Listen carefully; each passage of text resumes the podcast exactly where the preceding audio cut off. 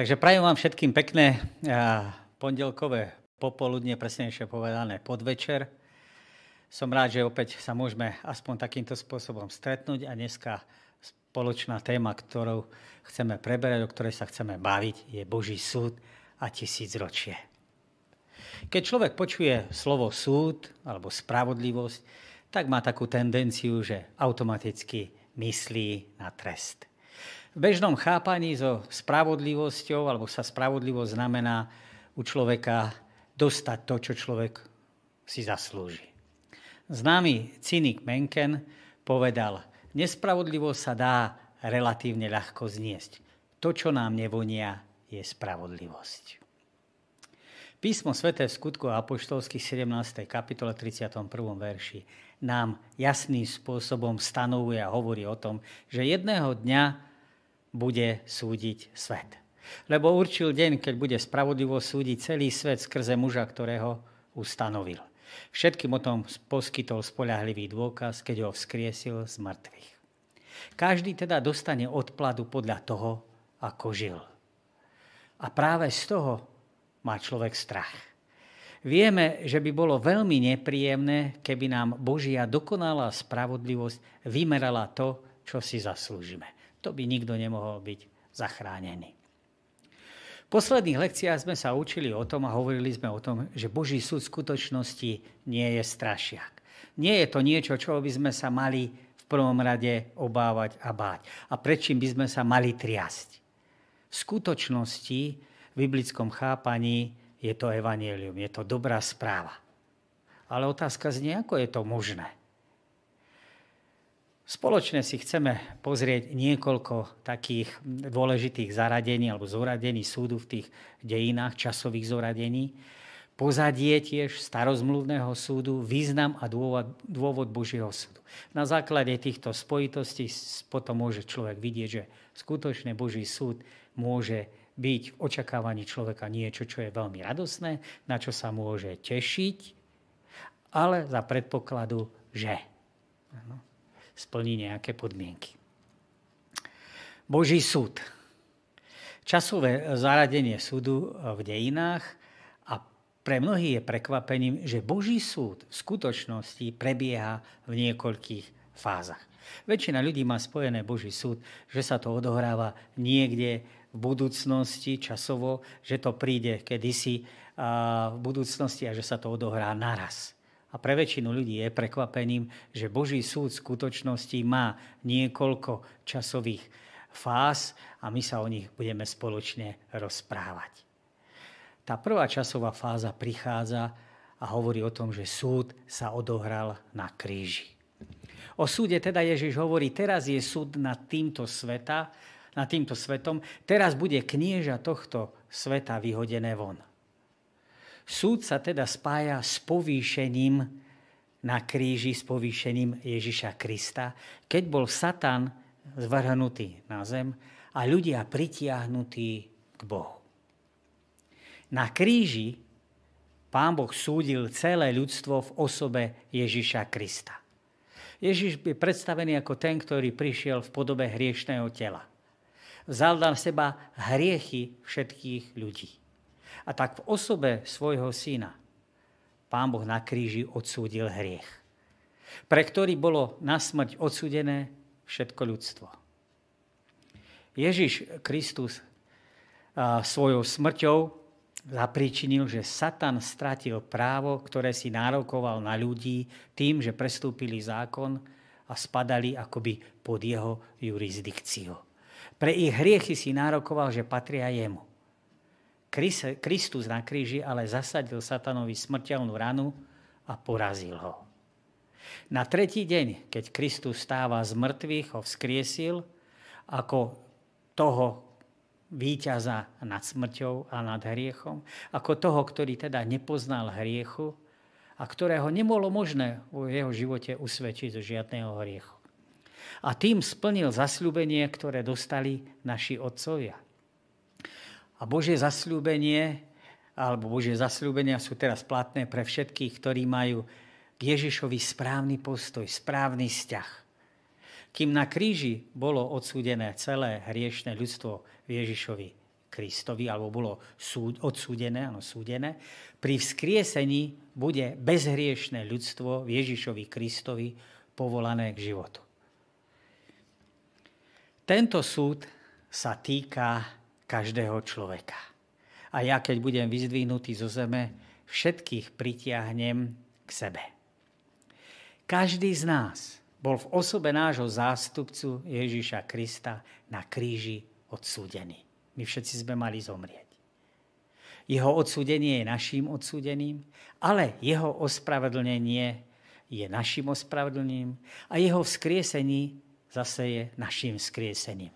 Tých teda, ktorí ho príjmu do svojho života a ktorí sa s ním stotožia. S tým dielom, ktoré Kristus na kríži vykonal.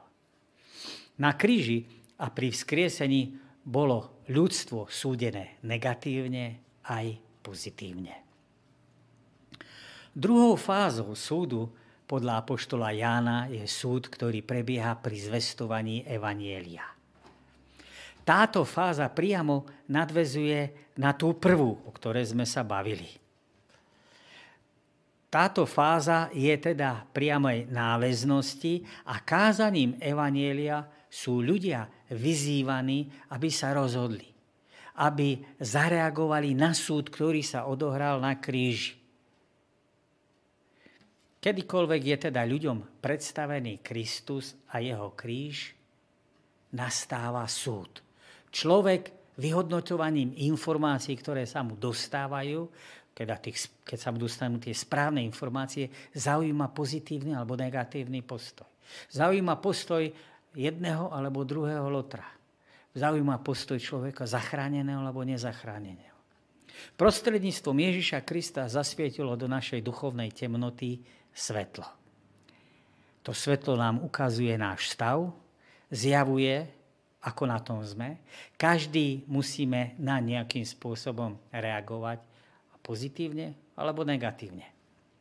Naša odpoveď na to, čo sa zjavilo v Kristovi, to, čo bolo vykonané Ježišovi Kristovi na kríži, je otázkou života a smrti. Teraz nehovoríme o živote a smrti v tomto svete, ale hovoríme o živote a smrti vo vzťahu k väčšnosti. Každý, kto počuje zväzť Evanielia, sa musí teda rozhodnúť. Alebo sa stotožným s hriechom, ktorý bol na kríži odsúdený, alebo sa stotožným s Kristom, ktorý bol pri vzkriesení povýšený. Tým, aký postoj voči Kristovi zaujmeme, sami nad sebou vyriekneme súd. Tretia, posledná fáza Božieho súdu prebieha na konci vekov. Súd nad hriechom, súd na kríži teda, súd pri zvestovaní Evanielia a súd, ktorý je na konci vekov. Táto tretia a posledná fáza Božieho súdu prebieha na konci časov. Tento súd len potvrdí, zjaví, ukáže, odhalí to, čo, o čom bola reč pri tých prvých dvoch fázach.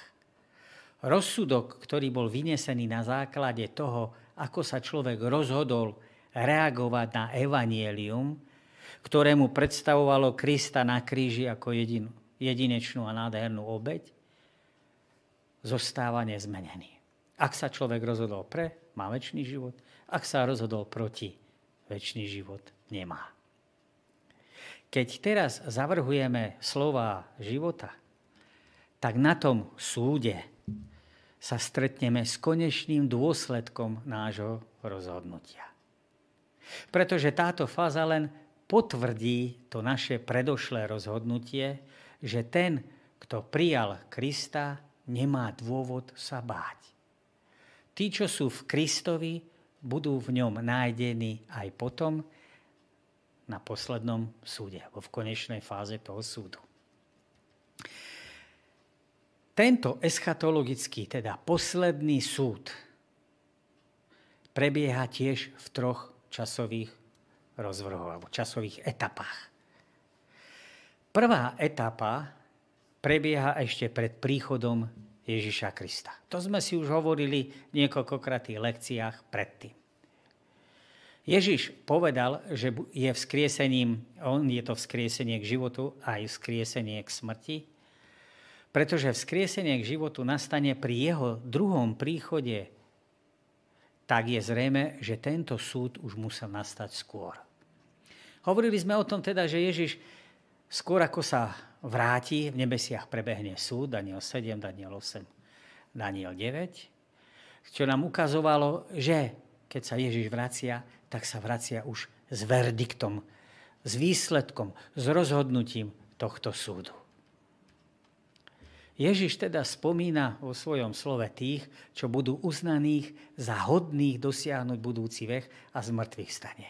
To sú tí, ktorí pozitívne reagujú na zväz Evanielia a to sú tí, ktorí rozpoznali, že v Kristovi prišiel Spasiteľ a že On bol odsudený za naše hriechy reakciou na tieto dve veci stanovuje človek svoj osud, svoj život.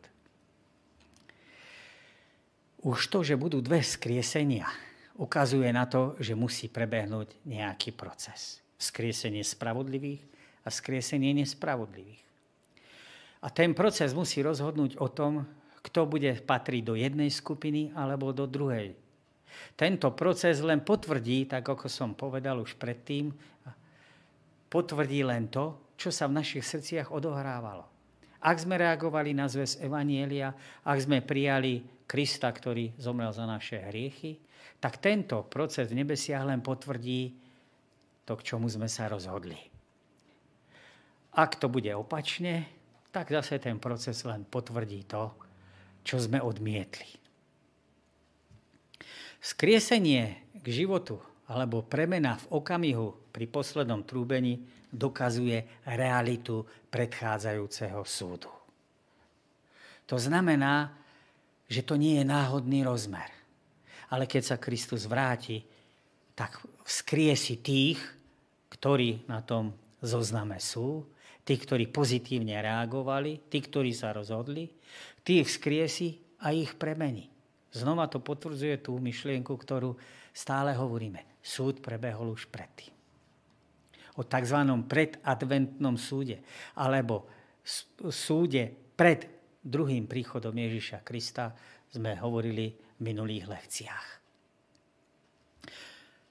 Súd druhej a tretej fáze sa týka tisícročia alebo tisícročného kráľovstva, tzv. milénia v zjavení 20. A potom tá istá kapitola hovorí, že je súd na konci tisícročia, kde máme tretiu a záverečnú fázu posledného súdu. Skúsme sa zamyslieť nad súdom ako takým. Keď myslíme na Božiu spravodlivosť a jeho súd, väčšina nás si predstaví dnešné súdnictvo. To ani nehovorím na Slovensku. Nekomentujem. Najčastejšie sa stretávame so správami z oblasti trestného práva.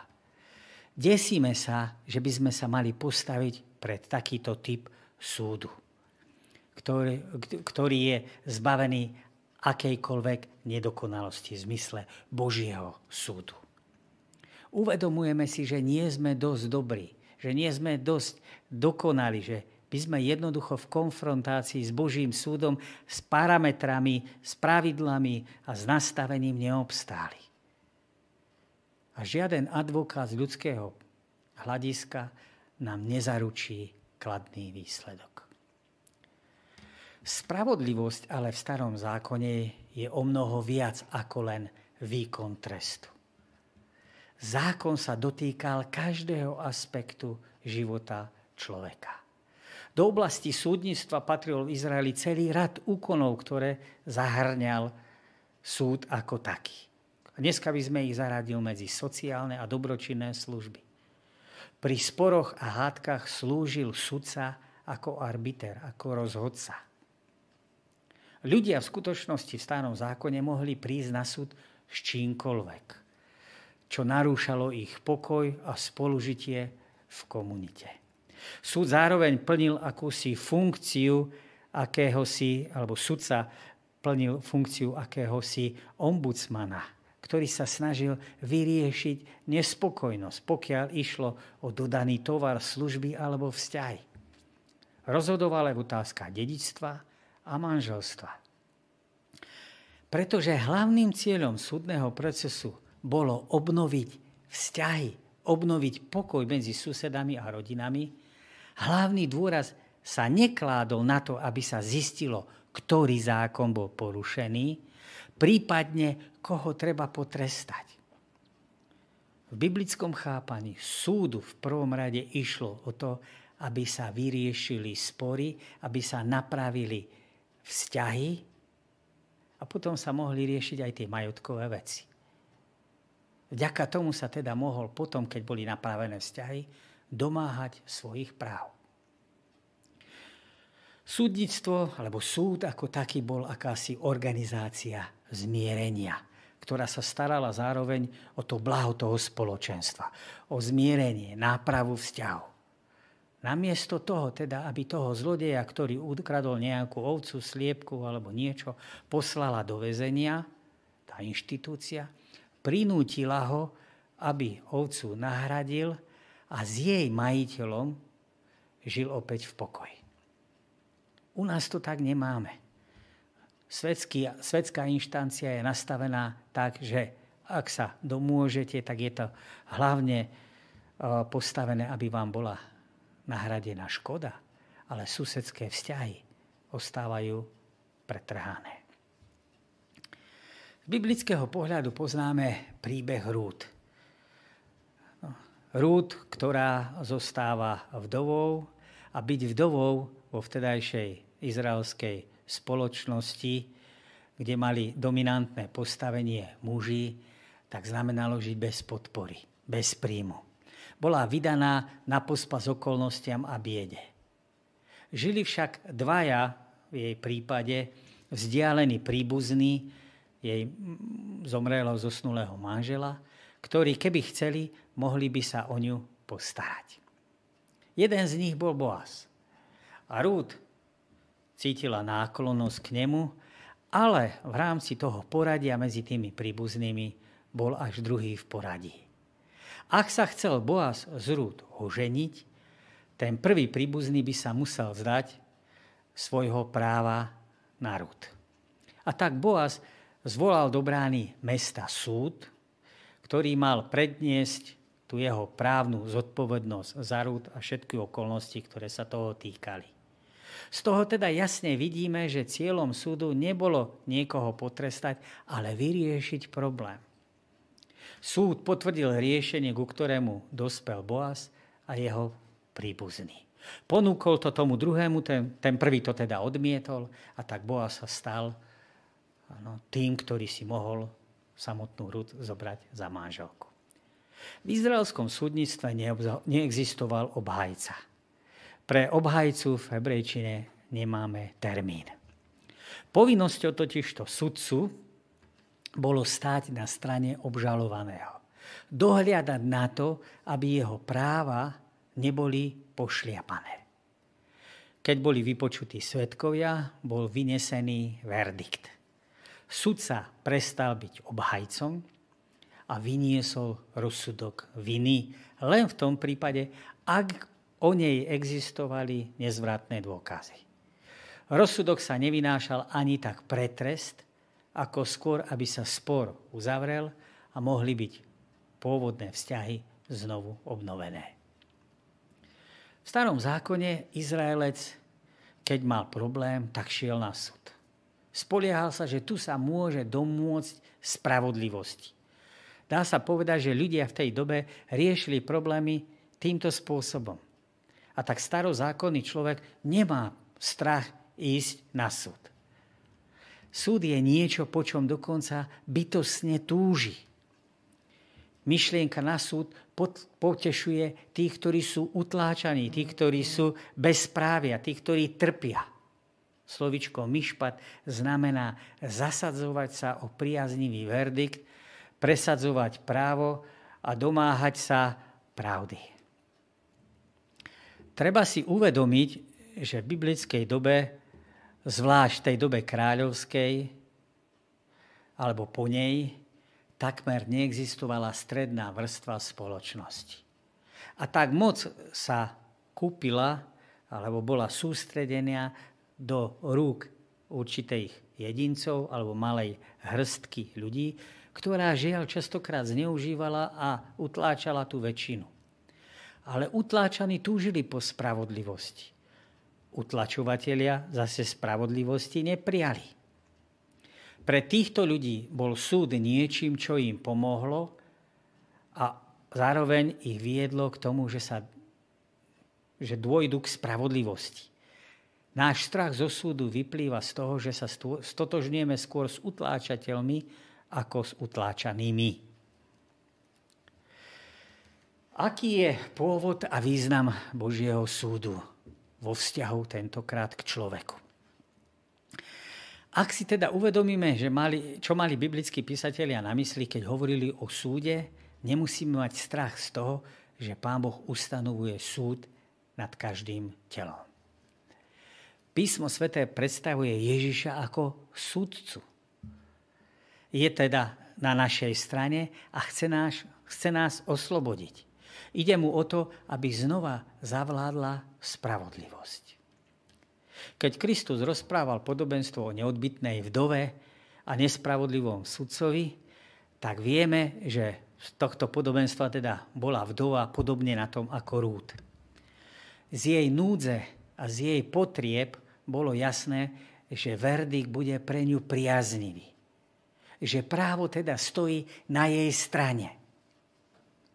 Súd sa však odmietal urobiť to, čo bolo jeho povinnosťou. Ale vdova na to nemohla čakať. A tak za ním chodila. Naliehala na neho, až sa jej zastal pred jej protivníkom. Sudca si teda uvedomil, že nemôže prípad naďalej odkladať a vyniesť, musel vyniesť rozsudok v jej prospech. Ak sa táto žena, aj napriek tomu, že sudca nebol kto vie ako ochotný, mohla dovolávať spravodlivosť, alebo sa mohla dovolať spravodlivosti, o čo skôr dôjdu spravodlivosti tí, ktorí sa spoliehajú na spravodlivého sudcu a na samotného Boha nádhernú ilustráciu toho, čo znamená Boží súd a aký zámer má Pán Boh so svojim ľuďom, keď, ľuďom, keď hovorí o súde, nachádzame u proroka Zachariáša v 3. kapitole v prvých 5 veršoch. V príbehu je teda ukázaný vesmírny dosah Božieho súdu. Stojí tam veľkňaz Jozua, ktorý je obžalovaný pred anielom hospodinovým, pred a pred Bohom alebo pred Kristom, ktorý je sudcom, ale zároveň aj obhajcom. Žalobcom tohto veľkňaza Jozu je diabol, ktorý je teda nepriateľom alebo inak povedané útočníkom.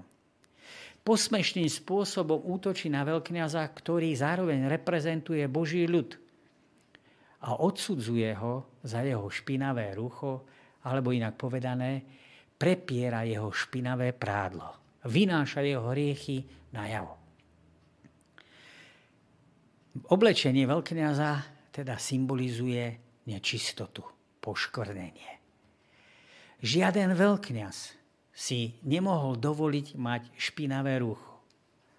Ale Jozue šaty, Jozue rucho je naozaj špinavé, pretože prestúpil zákon, zhrešil proti Bohu.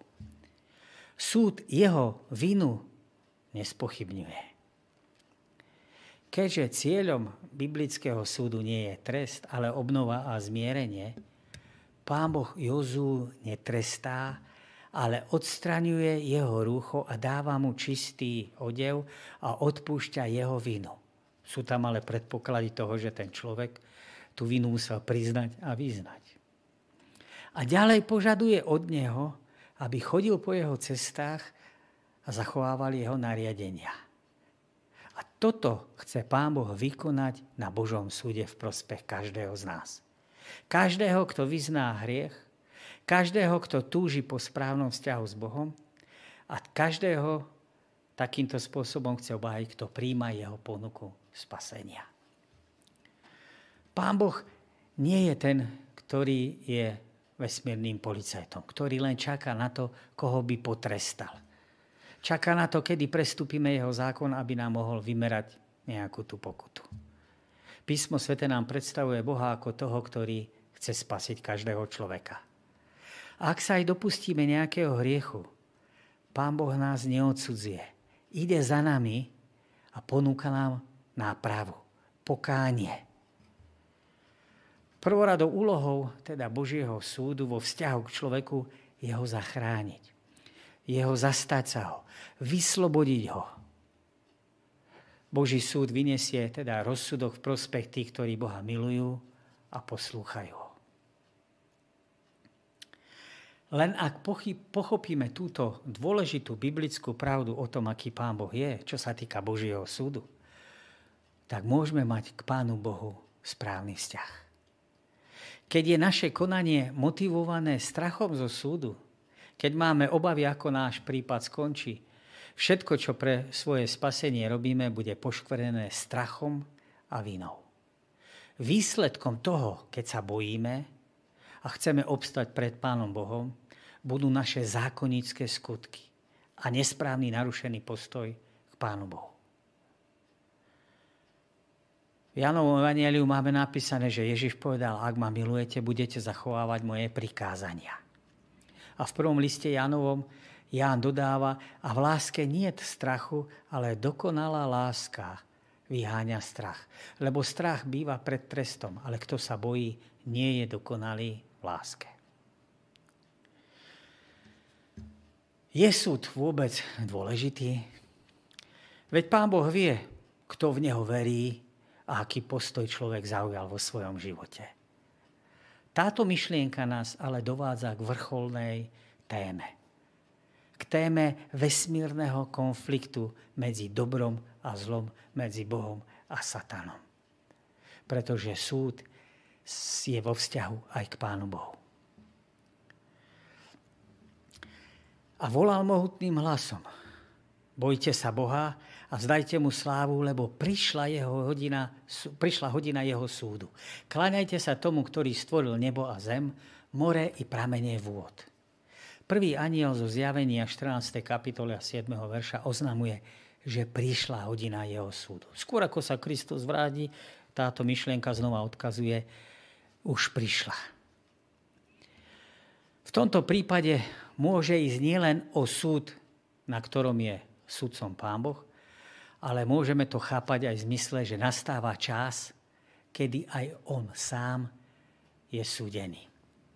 C.S. Lewis napísal nádhernú knihu, ktorá má nadpis Boh na lavici obžalovaných.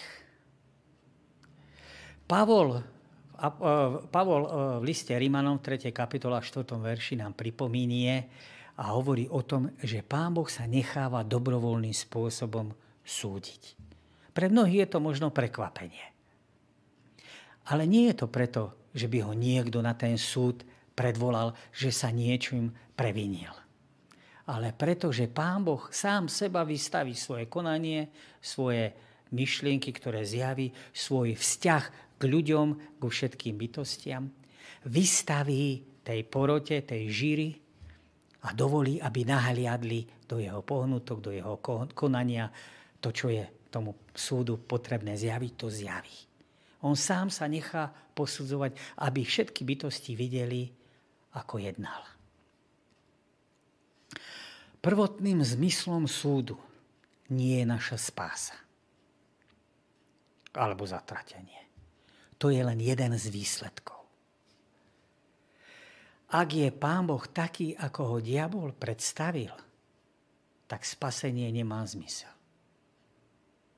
Satan Boha teda obvinil z toho, že je krutým, sadistickým, neláskavým, absolutistickým vládcom, ktorý na dosiahnutie svojich cieľov používa silu a zastrašovanie. Pán Boh nemôže tieto obvinenia vyvráciať silou, použitím moci. Teda mohol by, ale nikam by to neviedlo. To by, vec, to by situáciu ešte zhoršilo alebo že bude dokonca ignorovať to, z čoho pán Boh obvinil, z čoho ho diabol obvinil. Boží súd odhalí podstatu zla a satanovej zbúry. To, čo mnohí na začiatku nevedeli, netušili, aké to pozadie má, aké sú pohnutky, tento Boží súd toto vyniesie na svetlo sveta. Práve na základe toho, aký vzťah má Pán Boh k tým, ktorí s ním nesúhlasili, celý vesmír spozná skutočnú podstatu Božieho charakteru. Charakter sa totiž to najlepším spôsobom prejaví v tom, ako sa správate ku svojim nepriateľom. Význam a zmysel Božieho súdu sa dá, hĺbky, sa dá do hĺbky pochopiť len na pozadí toho vesmírneho konfliktu medzi Bohom a Satanom, medzi dobrom a zlom, medzi pravdou a lžou. Existuje ešte jeden rozmer, ktorý sa, čo sa týka Božieho súdu, jeden aspekt, ktorý sa týka vo vzťahu k vesmíru. Satan totiž to obvinil nielen Boha. Obvinil aj ľudí. V písme sveto máme satana predstavená ako toho, ktorý je žalobcom bratov. Ale Kristova smrť pred celým vesmírom raz a navždy ukázala, že satanové obvinenia pána Boha boli v skutočnosti falošné. Keď však obvinuje nás, má do značnej miery pravdu. Písmo hovorilo o tom, že tento teda Ježiš príjma hriešnikov a jedáva s nimi. Inými slovami, ako môže svetý príjmať tých, ktorí nie sú svetí? Keď Boh môže hriešnikom odpustiť, prečo bol potom Satan a jeho anieli z neba zvrhnutí a odsúdení, zatiaľ čo iní hriešnici budú do neba prijatí? Satan a jeho anieli sa rozhodli zneužiť svoju slobodu a postaviť sa proti Bohu. Pre pokoj v nebi nakoniec svoje postavenie museli opustiť. Je teda prirodzené, že tí, ktorí zostali Bohu verní, budú veľmi opatrní vo vzťahu k tým, ktorí sa pridali na stranu zbúrencov. Nepadlé bytosti vidia, aké utrpenie a zmetok vniesol do vesmíru hriech. Biblia zaznamenáva, že nebeské bytosti veľmi pozorným spôsobom sledujú záležitosti, ktoré sa dotýkajú nášho spasenia. Existuje nejaká záruka, že nebo nebude znova infikované vírusom hriechu? Posledný súd pred celým vesmírom raz a navždy odhalí, prečo Pán Boh rozhodol tak, ako rozhodol. Ukazuje, že spasení získajú nový domov na základe svojho nového vzťahu k Ježišovi Kristovi. Zároveň dokazuje, že nad tými, ktorí spasenie, spasení nebudú, je vynesený rozsudok na základe ich vlastnej tvrdošínosti a nevyliečiteľného odboja. Boh riadi vesmír na základe slobody. Rešpektuje rozhodnutia stvorených bytostí. Nemôže ich vyvrátiť, aj keď je všemocný. Nepoužíva silu v tejto otázke. Boží súd podáva dôkazy o vzťahu vykúpených k Ježišovi Kristovi. Týmto spôsobom odstráňuje akékoľvek podozrenie alebo obavy z toho, že zachránení by mohli novým spôsobom vyvolať nový konflikt. Súd to je príležitosť, ako môže Pán Boh pred celým vesmírom dokázať, že mu vždy išlo o zmierenie a napravu. Tam Pán Boh rozbalí naplno svoje karty. Tam naplno tie veci ukáže, aby bolo všetkým jasné, a nikto nemohol povedať ani meké F. Je zaujímavé, keď hovoríme o tisícročí, lebo aj to je rozmer, ktorý sa dotýka Božieho súdu, že zjavenie 20, 20. kapitola oddeluje vzkriesenie k životu od vzkriesenia k súdu. Možno by bolo pre vás dobre, tí, ktorí ste nečítali túto kapitolu, teraz prednášku si zastaviť a prečítať si 20. kapitolu knihu, knihy Zjavenia Jána, chvíľku nad tým porozmýšľať a potom si pustiť prednášku. Teda zjavenie 20. kapitola jasným spôsobom deklaruje a ukazuje, že je rozdiel medzi skriesením k životu a rozdiel medzi vzkriesením súdu. To vieme aj z Evanielii. V Jánovom Evanielii v 5. kapitole je napísané, že jedni vstanú k väčšnému životu a druhý k väčšnému zavrhnutiu. Táto kapitola ukáže, že medzi týmito dvoma skrieseniami je časová diskrepancia, časový rozdiel tisíc rokov. Je to jediné miesto Biblie, ktoré priamo hovorí o tisícročnom kráľovstve, ktoré sa tiež nazýva niekedy milénium, z latinského mille, tisíc a annus rok. Všimnime, si, ktoré udalosti priamo nadvezujú na tento časový údaj. Udalosti, ktoré sa odohrávajú pred miléniom, pred tisícročným kráľovstvom. Druhý príchod Ježíša Krista sa viaže k udalosti, ktorá sa odohrá pred tisícročným kráľovstvom. Pretože kapitoly 19 a 20 zjavení Jána sú úzko prepojené a my musíme hovoriť o tom, že verše a kapitoly dodal človek oveľa neskôr, ale pôvodná výpoveď bola napísaná jedným dychom, no, jednej, jedným lístom by sme mohli povedať. Takže tieto veci plynulým spôsobom nadvezujú na seba. Nie je medzi nimi žiaden predel. Z toho teda jasne vyzýva, e, vyplýva, že po druhom príchode Ježiša Krista nastáva tisícročie. Alebo inak povedané, že tisícročne sa začína návratom Ježiša Krista. Drak, prvá šelma, ako aj druhá šelma, alebo falošný prorok, zjavení Jána v 13., 12., 13. alebo 16. kapitole v 13. verši sú predstavení ako tí, ktorí bojujú proti Pánu Bohu. A zároveň aj proti Božiemu ľudu. Šelma a falošný prorok sú zničení pri druhom príchode, ale osud draka opisuje až ďalšia kapitola. V 19. kapitole, 19. a 20. verši máme to, že šelmy budú zničené, šelma a falošný prorok, alebo dve šelmy, ale drak na svoj osud ešte čaká. Zničenie bezbožných pred milénium sa odohráva zničenie bezbožných. Keď Ježiš rozprával podobenstvo o kúkoli a pšenici, poukázal na zničenie bezbožných pri druhom príchode. Budú zničení slávou Kristovho príchodu. 2. Tesalonickým, 2. kapitola 7. a 8. verš. Alebo Izajáš 24, 6, 26, 21. Nepochopenie tejto skutočnosti spôsobilo pri výklade tisícročia alebo milénia mnoho zmetkov. Skriesenie a premenenie spravodlivých. Čiže chcel som len povedať, že druhý príchod Ježiša Krista sa odohráva pred miléniom, odohráva sa tam pri druhom príchode Ježiša Krista zničenie bezbožných, ktorí žijú pri príchode Ježiša Krista, pretože sú ešte bezbožní, ktorí sú mŕtvi v, ne- v zemi.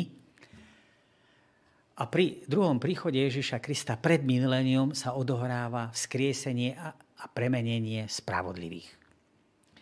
To nastáva pri druhom príchode Ježiša Krista. Spravodlivý, blahoslavený a svetý, nad ktorými druhá smrť nemá moc, títo majú podiel na prvom skriesení. Takto to hovorí milénium. Tí, ktorí majú podiel na prvom skriesení, na začiatku toho milénia, pri druhom teda príchode Ježiša Krista, lebo milénium začína druhým príchodom Ježiša Krista, budú kráľovať s Kristom tisíc rokov. 20. kapitola 6. verš. Tí, ktorí sa ako živí dožijú druhého príchodu, budú spolu s nimi premenení. Pri druhom príchode Ježiša Krista máme teda dve skupiny ľudí, žijúcich a dve skupiny ľudí, ktorí odpočívajú v zemi. Obe tieto skupiny sú pomenované na spravodlivých a bezbožných, alebo nespravodlivých, tých veriacich a neveriacich, tých, ktorí budú zachránení a tých, ktorí nebudú. Kým živí veriaci sú živí pri druhom príchode Ježiša Krista, mŕtvi veriaci sú vzkriesení a spolu budú premenení a zobratí do Božieho kráľovstva. Živí bezbožní pri druhom príchode Ježiša Krista zahynú a pripoja sa k tým, ktorí neožili, ktorí boli bezbožnými a spia ďalej a čakajú na svoje vzkriesenie až na konci tisícročia, kedy bude nad nimi vyrieknutý súd. Veriaci sa teda dostávajú do Božieho kráľovstva. Ján to hovorí a tak prídem a, vezmem vás k sebe, aby ste aj boli aj vy tam, kde som ja. 20. kapitola, 5. verš, všimnite si, ostatní mŕtvi neužili, kým sa nedovršilo tisíc rokov. Blahoslavení teda tí, ktorí majú podiel na prvom skriesení pri druhom príchode Ježiša Krista. Tí druhí neužijú, kým sa nedovrší tisíc rokov. Prvé vzkriesenie, druhé vzkriesenie. K väčšnému životu, k väčšnej smrti, zahynutiu. Takto sa splní zasľúbenie, ktoré dal Kristus svojim učeníkom, teda pred svojim odchodom. Jediná skupina, o ktorej sme doteraz nehovorili, sú mŕtvi bezbožní. Zjavenie teda o nich hovorí, ostatní mŕtvi neužili, kým sa nedovršilo tisíc rokov. Počas tisícročného kráľovstva tu na zemi zem vyzerá ako na obrázku. Ako po atomovej bombe, čo je skutočný obrázok. Spustošená. Po zničení bezbožných a odchode spravodlivých do neba zostáva zem na určitý čas bez obyvateľov. Je tu ticho, prázdno a pusto. Jediným obyvateľom je diabol a jeho anieli. Túto skutočnosť naznačujú už niektoré starozmluvné texty. Jeremiáš 4. kapitola, 23. až 27. verš. Tam je napísané, že vtáčik uleteli, vtáci uleteli a nie tu ani živáčka. Zjednodušene povedané. Zem je po, siel, po, po siedmých posledných hranách, ktoré ochránia Boží ľud pred vyčíňaním šelmy, falošného proroka Satana a ľudí, teda, ktorí stoja na ich strane, týchto sedem rán zdevastuje túto zem. Tela bezbožných ostávajú pohodené po celej zemi, až kým sa nerozpadnú, až kým ich zem nevstrebe. Satan, ako hovorí 20. kapitola, je spútaný. Nie je spútaný fyzicky keďže na zemi nie je obyvateľov, nemá koho zvádzať. Niekedy aj my hovoríme výrazom, mal som zviazané ruky. Nemohol som ti pomôcť. Nechce sa povedať, že som fyzicky bol zviazaný, ale okolnosti mi jednoducho nedovolili. Takže aj v tomto prípade Satan je zviazaný nie preto, že by bol fyzicky spútaný, ale preto, že nemá koho zvázať. Nemá čo na práci. Jom Kippur nám pripomínal deň súdu, nám hovoril o tom, že kozol, ktorý bol obetovaný v deň zmierenia, boli tam tí dvaja capkovia, ale ten druhý, ktorý nebol obetovaný, presnejšie podané, ten kozol pre Azázela, ten živý, bol vyhnaný nakoniec na púšť, kde prežil pravdepodobne nejaký čas, ktorá bola tiež neobývaná pustá a tie potom tam zahynul. Zdevastovaná zem je predstavená v texte ako abyssos, priepasť. To je grécké slovo, ktoré nadvezuje, nadvezuje na hebrejský text zo stvorenia téhom. Áno, zem bola neladná a pustá. Tohu a Bohu. Áno, bola, bol hodený do priepasti téhom. To znamená do stavu, v ktorom bola zem predtým, ako tu začal prekvítať život. Neladná a pustá. Satán tu teda nemá koho zvázať, prenasledovať. Spravodliví sú v nebesiach, bezbožní sú mŕtvi v nebi, medzi nimi je tisíc rokov a samotný text hovorí, že sa posadili na trón a dostali moc a súdiť. Krás spravodlivý vládnu s Kristom, naplní sa Danielové slova 7. kapitoly 27. verši. Kráľovstvo však a moc aj veľkosť kráľovstva pod celým nebom budú odovzdané ľudu svetých Najvyššieho. Čo sa deje počas tisíc rokov v tomto kráľovstve, hore v nebesiach? Prichádza súd nad bezbožnými. Skôr ako sa vrátia veriaci do Božieho kráľovstva, musí sa vesmír presvedčiť o tom, že tam môžu vojsť. Že títo ľudia majú naozaj charakter Ježiša Krista. Preto ten súd predadventný to dosvedčí, vysvetlí, ukáže, anieli sa s týmto uspokoja, veriaci môžu vojsť. Teraz sa veriaci pýtajú, prečo tu nie sú s nami naši blízki, príbuzní, kamaráti, priatelia, kolegovia a tak ďalej. Je tu teda súd nad bezbožnými.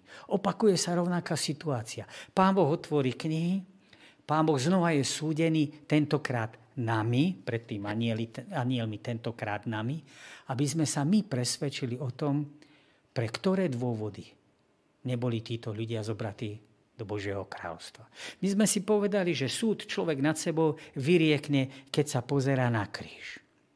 Ak vytrvá v odpore vo vzťahu ku krížu a Krista odmietne, nesie si dôsledok zajnutia. Ak sa otvorí, podvolí a príjme Krista, nesie si dôsledok, ktorý ho katapultuje do Božieho kráľstva vďaka Božieho milosti. O tomto sa teraz musia presvedčiť veriaci aj keď to na tejto zemi vedeli, o mnohých pohnutkách tých ostatných nevedeli a dokonca sa môže stať, že si mysleli, že tam stretnú niekoho z tých veriacich, o ktorých si mysleli, že tam budú a tam nie sú. A tak sú prekvapení. Videl som tróny. Na ne sa posadili tí, ktorým bola daná moc súdiť 20. kapitola, 4. verš. Súdení sú bezbožní mŕtvi, ako aj padli anieli. Prvý list Korintianom 6. kapitole nám pripomína, či neviete, že budete súdiť aj tých padlých anielov, aj svet. Súdi teda teraz budú tí, ktorí boli predtým prenasledovaní. Tento súd nerozhoduje o tom, kto bude a kto nebude spasený. To už rozhodol predadventný súd tento súd má iný význam, o ktorom som už čiastočne ho povedal. Koniec 19. kapitoly predstavuje Krista, ktorému, ktorému vychádza z úst meč. Meč znamená rozdelenie, Božie slovo. Druhý príchod teda definitívnym spôsobom rozdeli a nenávratne ľudstvo na dve skupiny, na dve časti. Rozdelení budú manželia, rodiny, príbuzní, priatelia, spolupracovníci, kolegovia. A tak otázka, ktorá sa teda vynorí, prečo tu nie sú s nami. Prečo títo ľudia nie sú tu s nami v Božom kráľovstve. Aj oni boli veriaci. A pretože Pán Boh férový, a to, ako som spomenul, znova otvorí knihy, nepripravuje a nekoná nič tajne, tak dovolí znova posúdiť svoje výroky. Dovolí týmto ľuďom alebo veriacim nahliadnúť do toho, ako jednal s týmito ľuďmi. Ukáže im, že v skutočnosti o spasení rozhodli oni sami. Pán Boh rešpektoval slobodnú vôľu, slobodné rozhodnutie, nikomu nekrivdil, pre každého urobil maximum pre budúci pokoj v rodine nebeskej, v Božom kráľovstve, vo vesmíre, je dôležité, aby sa každý presvedčil, že Pán Boh pre, to, pre spasenie toho človeka nemohol urobiť viac. Kým je Satan na tejto zemi, je spútaný, ako sme povedali. Nemá čo robiť. Je donútený premýšľať o tom, kam ho vzbúra nakoniec doviedla. Aké sú následky, keď sa prechádza po, tejto, po tej pustej zemi? Má možnosť vidieť, má možnosť rozmýšľať. Zostáva mu len hrozné očakávanie súdu. Aké sú udalosti po tisíc ročí? Dochádza k skrieseniu bezbožných. Tisícročie sa začalo skriesením spasených, zachránení pri druhom príchode Ježiša Krista a končí sa vzkriesením bezbožných. Ostatní mŕtvi neožili, kým sa nedovršilo tisíc rokov. Potom musí byť Satan na krátky čas uvoľnený. Keď sa dovrší tisíc rokov, sa tam bude uvoľnený. Vinde, aby zvádzal národy, to máme uvidené v tej 20. kapitole. Druhé vzkriesenie je určené bezbožným. Je inak povedané vzkriesením k súdu alebo vzkriesením k odplate, k zahynutiu. Keď sa vyplní tisíc rokov, sa tam bude prepustený, aby zvádzal národy. A to vo chvíli, keď dôjde k skrieseniu, keď nová na zemi sa ocitnú ľudia. Božia milosť týchto ľudí, ľuďoch už ale nepôsobí. Satan má objekt a tak znova začína pracovať. Zvádza ich. Zhromažďuje všetky národy a bezbožných je neš, nevypočítateľný alebo neščíselný zástup. Na krátky čas diabol pokračuje v diele odboja. Keďže Božia milosť v srdciach týchto ľudí nepôsobí, diablovi sa nejakým spôsobom podarí presvedčiť týchto ľudí, nerozpoznajú v ňom toho zvodcu, že stojí na ich strane a že tam oproti v tom milovanom meste, ktoré zostúpilo z nebies, ten zlatý Jeruzalem, tam je ich nepriateľ. Kristus a tí, ktorí sú v ňom. Títo ľudia nemajú žiadnej, žiadnej zábrany. Sú schopní všetkého, lebo milosť Božia prestala pôsobiť v ich srdciach. Z neba zostúpi nebeský Jeruzalem, Kristus je v ňom hovoríme o treťom príchode Ježiša Krista. Prvý ako dieťa, druhý pri druhom príchode, keď si bere svojich do nebies a tretí, ano, keď zostupuje so svojimi vernými s nebeským Jeruzalemom na zem a za hradbami sú skriesení bezbožní. Kristus je predstavený ako kráľ celej zeme, pretože on je sudca, on vykoná záverečnú fázu posledného Božieho súdu. Samotný text prezrádza, že tí ľudia sa pohnú proti milovanému mestu. Svojím počínaním teda Satan dokazuje, že jeho, na jeho vzťahu k Pánu Bohu sa nič nezmenilo. Podnecuje bezbožných, aby dobili to mesto, aby sa ho zmocnili a urobili sa vládcami tejto zeme je jasné, že pre týchto ľudí už neexistuje žiadna pomoc.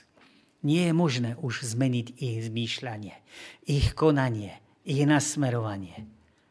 Boh im dáva možnosť, aby si uvedomili svoj omyl. Písmo svete hovorí, že zjavil sa veľký biely trón na nebi. Nastáva záverečná fáza súdu tá, ten súd súdi bezbožných podľa záznamov. V skutkoch je napísané, že knihy sa otvorili. Aj iná kniha života sa otvorila a kto nebol zapísaný v tejto knihe života, bol hodený do honivého jazera. Všetci sa musíme postaviť pred stolicu Kristovu, súdnu stolicu, aby si každý niesol odplatu. Lukáš pripomína, tam bude plač a škrípanie zubami, keď uvidíte, že Abraham, Izák, Jákob a všetci proroky, proroci v Božom kráľovstve budú, ale vy ostanete vyhodení von.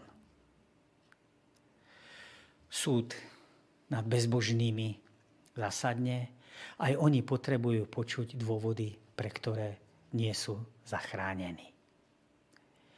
Keď doznie tento súd, tak písmo hovorí, že každé koleno poklakne pred hospodinom.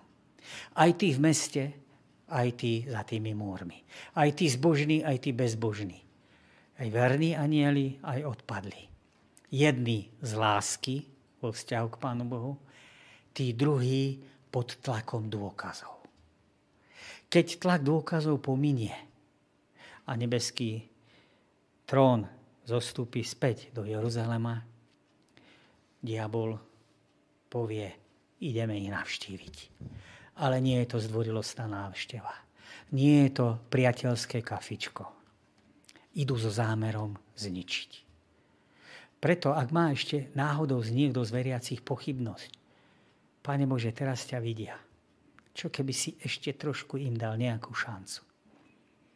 Pán Boh, zatvoria sa brány a povie, pozrite sa, čo je v ich srdciach. Nie je možné zmenený, zmeniť ich zmýšľanie. Už sa rozhodli. Napriek tomu, že ste ich príbuzní, najbližší príbuzní, chcú vás v skutočnosti zabiť. Lebo hriech nenávidí dobro, lásku a spravodlivosť. Kain nenávidel Abela. Diabol nenávidel Krista. A tak jediná pomoc, ktorá prichádza, tak ako to bolo kedysi za Noého, že Pán Boh očistil túto zem od hriechu alebo od hriešnikov potopov, tentokrát je to ohňom. Otázka Božej spravodlivosti je navždy vyriešená. Všetci priznali, že Boh je spravodlivý a že si zasluhujú to, čo si zasluhujú. Všetci boli na rovnakej lodi, všetci boli hriešnici, ale jedni k daru milosti sa postavili pozitívne, tí druhí negatívne. Jedni sa rozhodli prijať Krista, tí druhí sa ho rozhodli odmietnúť. Pán Boh nikomu neokrivdil. To vyznajú všetci. Jeho vláda bola spravodlivá a čestná. Keď sa o tomto všetci presvedčili a bezbožní zautočia na mesto, zostúpi oheň, aby ich strávil. Hospodinová sláva sa Izraelitom javila ako spalujúci oheň na končiari vrchu. Aj teraz, vďaka ohňu, sú tí, ktorí sú v meste, ochránení od tých, ktorí sú za hradbami. Pán Boh zjavil svoju slávu, ktorú musel pri príchode hriechu zatajiť. Táto sláva je pre hriešníkov, tých, ktorí nie sú zaštítení Božím charakterom s spalujúcim ohňom. Bohu je tento čin ničenia cudzí, ale žiaľ, iné riešenie neexistuje.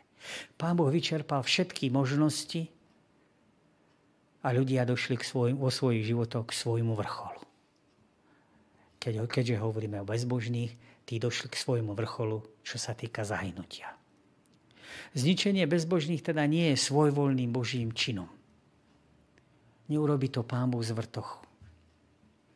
Ale je to rozhodnutie tých ľudí a pán Boh, aby všetky veci napravil, musí hriech hriešnikov aj pôvodcu hriecha, hriechu odstrániť.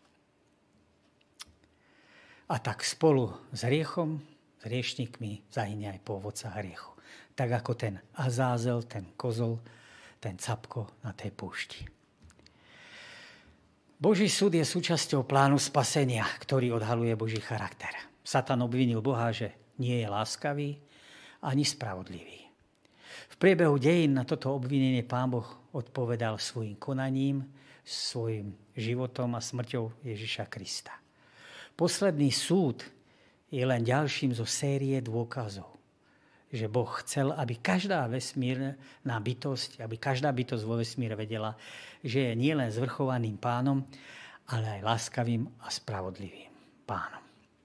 A tak posledný súd verejne demonstruje a ukazuje, že Boh nerobí veci tajne, nečaká, že zo strachu sa mu bude každý kladať a poslúchať ho túži potom, aby každá intelektuálna bytosť vo vesmíre poznala jeho charakter a na základe tohto poznania, na základe toho, že Pán Boh je láska a že človek k nemu zahorí láskou, tak na základe tohto sa mu kláňali.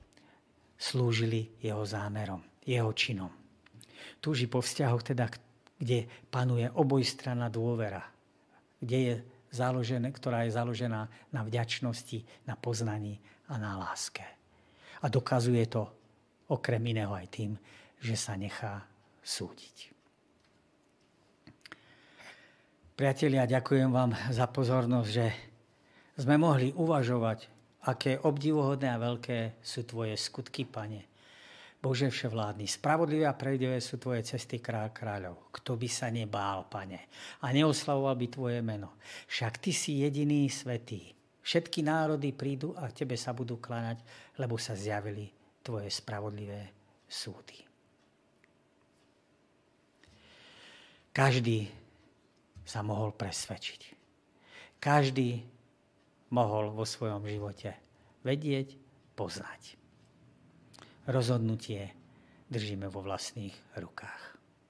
Takže prajem vám pekný večer strávenie toho, čo sme počuli, uvažovanie nad tým, o čom sme uvažovali, znova premyslenie a obdivovanie Božieho charakteru.